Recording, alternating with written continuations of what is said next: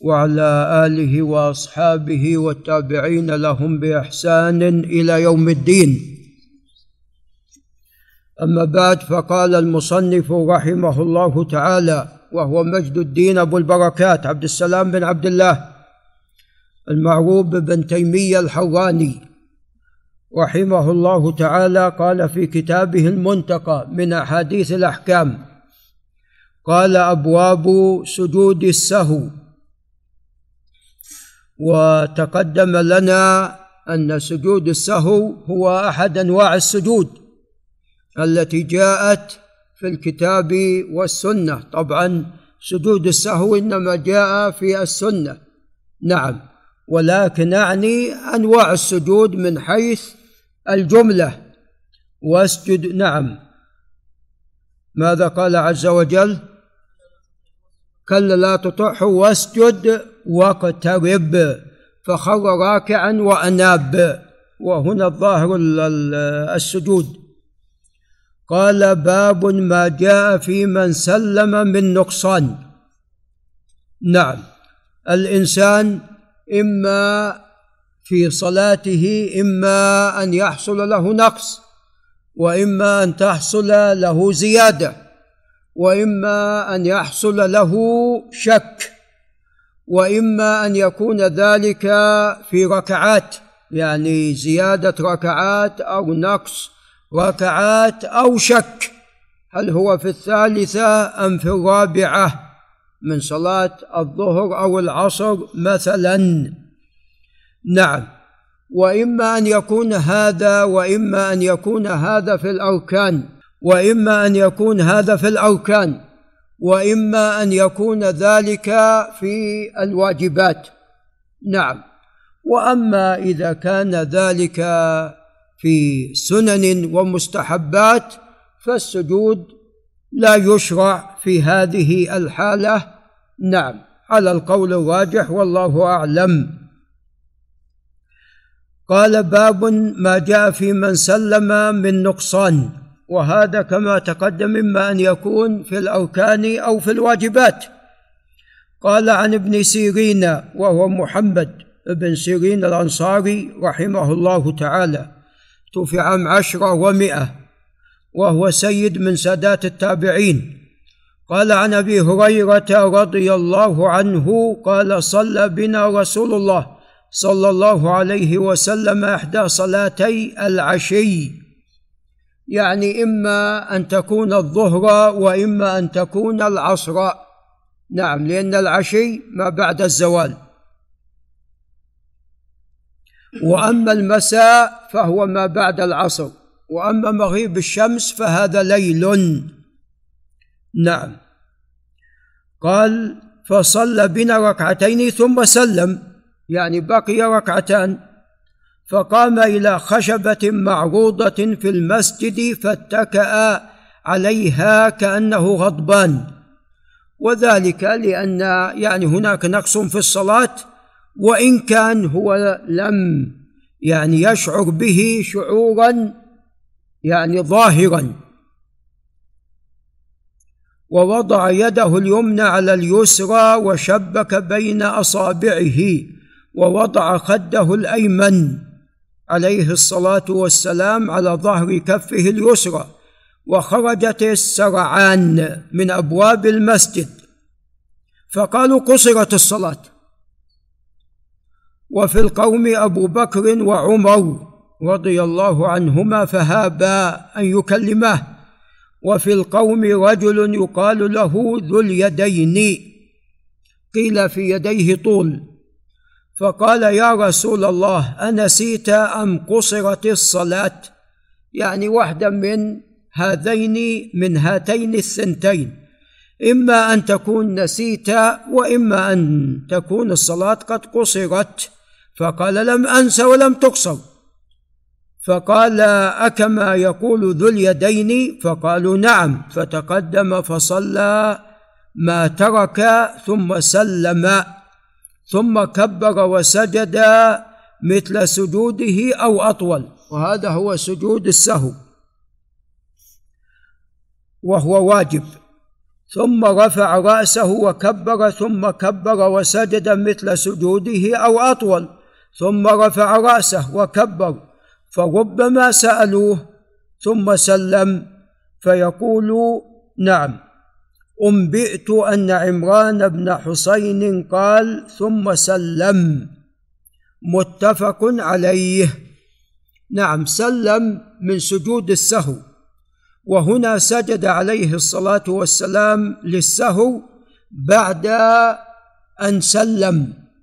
نعم مع أن مع أنه قد نسي ركعتين فأتى بهما ثم سجد للسهو. فأتى بهما ثم سلم ثم سجد للسهو. فهذه هي السنة. إن سلمت وبقي عليك شيء من صلاتك ركعة أو أكثر فهنا تسجد بعد أن تأتي بما نسيت ثم تسلم ثم تسجد للسهو في هذه الحالة. هذه هي السنة. وإن جعلت كل سجود السهو قبل السلام أو بعده فلا بأس. نعم نقل الإجماع جائز نقل الإجماع على هذا نقل الإجماع على ذلك. ولكن الكلام في الأفضل وفي السنة. الكلام هنا في السنة في اتباع السنة. فإن كان النقص هنا في ال في الأركان أو الركعات نعم. الركعة تعرفون فيها عدة أركان أو في ركن كسجود وما شابه ذلك. فتأتي بهذا الشيء الذي بقي لك ثم تسجد ثم عفوا تسلم ثم تسجد للسهو. وأما إذا كان في ترك واجب فالسنة أنك تسجد قبل السلام كما سوف يأتينا. عندما ترك عليه الصلاة والسلام التشهد الأول سجد قبل ماذا؟ أن يسلم. نعم. قال وليس لمسلم فيه وضع اليد على اليد ولا التشبيك. قال وفي رواية قال بينما أنا أصلي مع النبي صلى الله عليه وسلم صلاة الظهر سلم من ركعتين فقام رجل من بني سليم فقال يا رسول الله أقصر أقصرت أقصرت الصلاة أم نسيت؟ وساق الحديث رواه أحمد ومسلم. وهذا يدل على أن القصة كانت بحضرته وبعد سلامه. قال وفي رواية متفق عليها. طبعا هنا وبعد إسلامه لا بعد سلامه.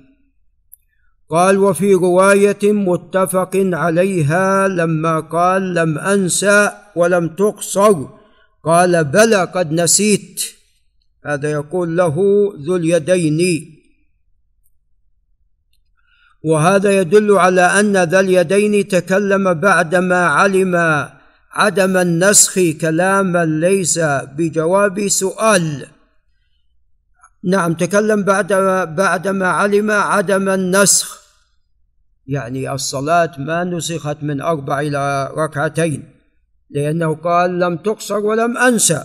عليه الصلاة والسلام قال ذلك فقال ذو اليدين بلى قد نسيت. إذا كانت الصلاة لم تقصر إذا ما الذي بقي؟ بقي النسيان. بقي النسيان. وأراد المصنف رحمه الله أن يبين هنا أن الكلام في مثل هذه الحالة لا يبطل ما صلى. من الصلاة وهو قد صلى ركعتين. نعم. وتقدم لنا أنه لو آه، أن الإمام لم يدري. طبعا أنا فيما أظن سمعت من الشيخ محمد الصالح العثيمين بما أن الشيخ أحمد الحمود موجود سمعت من عنده بشريط رحمه الله والله قديم. يعني شخص كل ما فعل شيء قالوا سبحان الله كل ما فعل شيء قال سبحان الله هو الآن قد نسي شيء في الصلاة لكن هو يدري ولا ما يدري؟ ما يدري. يقولون آخر شيء اضطجع اضطجع نعم اضطجع اضطجع يعني كل ما فعل شيء يقولون سبحان الله كل ما فعل شيء يقولون سبحان الله. فهنا لا بأس أن أحد المأمومين يتكلم. يقول تركت الركوع تركت ركعة تركت السجود. نعم. لأن ما نعم لأن هنا ضرورة.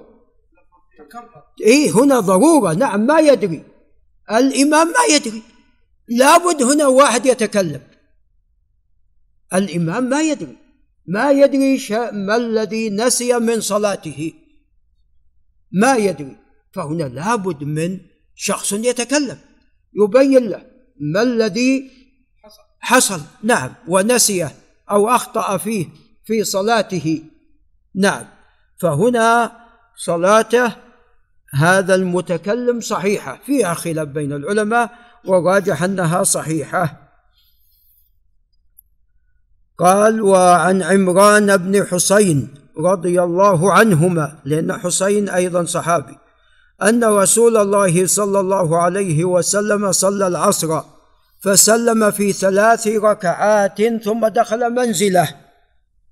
يظن أن الصلاة قد أتى بها كاملة يظن عليه الصلاة والسلام أنه صلى أربع وفي لفظ فدخل الحجرة فقام إليه رجل يقال له الخرباق.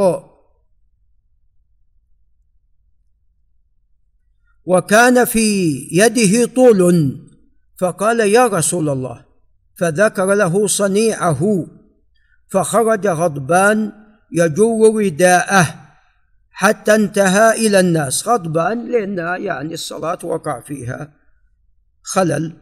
فقال أصدق هذا؟ قالوا نعم. فصلى ركعة ثم سلم. هنا في ذلك التثبت. ثم سلم ثم سجد سجدتين ثم سلم. رواه الجماعة إلا البخاري والترمذي. نعم. طبعا القصة السابقة اللي أظن الشيخ محمد بن عثيمين رحمه الله ذكرها قال يعني يقولون أو نحو ذلك والله أعلم. قال يعني قال يقولون أنه اضطجع. قال وعن عطاء أن ابن الزبير رضي الله عنهما صلى المغرب فسلم في ركعتين فنهض ليستلم الحجر يعني ذلك كان بالمسجد الحرام. فنهض ليستلم الحجر الأسود فسبح القوم. فقال ما شأنكم؟ قال فصلى ما بقي وسجد سجدتين. قال فذكر ذلك لابن عباس فقال ما أماط عن سنة نبيه صلى الله عليه وسلم رواه أحمد. هنا ما ذكر ما الذي آه، أخل به أو نسيه عبد الله بن الزبير رضي الله عنه ولكن يعني قد نسي شيء. قال فصلى ما بقي. إي نعم أحسنت. في أول في أول الحديث. فسلم في ركعتين. نعم في أول الحديث. نعم. قال فصلى ما بقي وسجد سجدتين. قال فذكر ذلك لابن عباس فقال ما أماط عن سنة نبيه صلى الله عليه وسلم.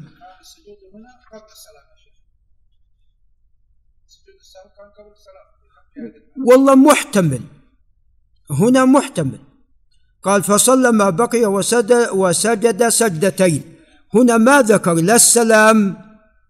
يعني لو قال فصلى ما بقي وسجد سجدتين ثم سلم. هنا ما ذكر لا سلام قبل ولا بعد. فهو محتمل. محتمل أنه سلم ثم سجد ومحتمل أنه سلم بعدما سجد. نعم ثم قال باب من شك في صلاته ولعل نقف عند هنا. هذا وبالله تعالى التوفيق.